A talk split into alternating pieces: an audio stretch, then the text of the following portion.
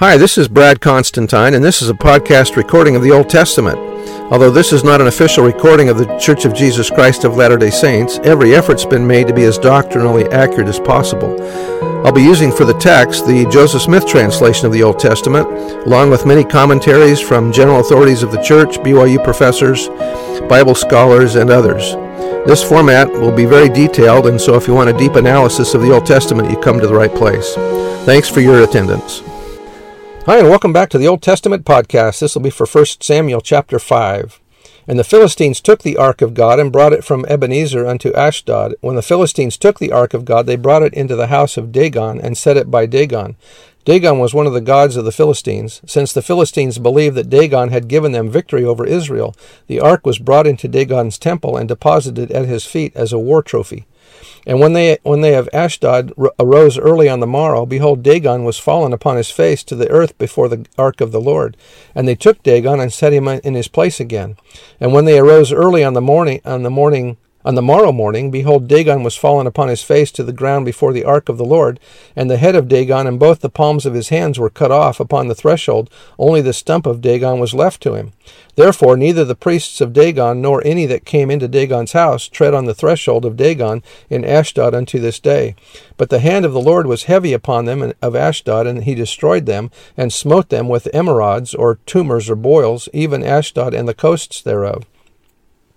Because the word translated emrod means an inflamed tumor, many have assumed that the Philistines were smitten with hemorrhoids and thus were motivated to send the ark back to Israel. That would certainly do it, wouldn't it? The description of the effects of the emerods on the Philistines suggests something far more serious than hemorrhoids. However, although that ailment can be very painful, many died, and those who did not seem to have endured great suffering. Josephus indicated that it was a very destructive disease involving dysentery, bleeding, and severe vomiting. Josephus also mentioned a great plague of mice that accompanied the disease, although no direct mention is made of the plague of rodents. When the Philistines sought to placate Jehovah's wrath from upon them by returning the ark, they sent five golden emerods and five golden mice as well. The severity of the art of the disease and the fact that rodents were involved led many scholars to conclude that what smote the Philistines was bubonic plague. Bubonic plague gets its name from the, bu- bubo- the buboes, is that right? Is that a correct word? Buboes or tumorous swellings in the lymph glands. These tumors settle particularly in the area of the groin. This fact would explain the secret parts mentioned in 1 Samuel 5. It is well known that rats and mice are the main carriers of this disease, for the fleas that transmit the disease to man live on rodents. The disease is accompanied by great suffering and pain, and the fatality rate may run as high as 70% in a week's time.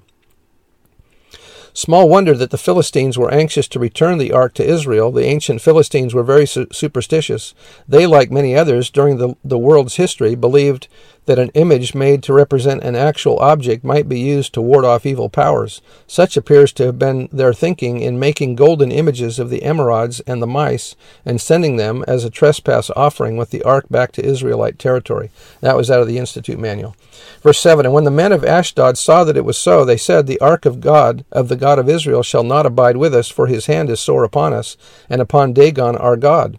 They sent therefore and gathered all the lords of the Philistines unto them, and said, What shall we do with the ark of the God of Israel? And they answered, Let the ark of the God of Israel be carried upon, or carried, carried about unto Gath. And they carried the ark of the covenant of Israel, or the ark of God of Israel, about thither.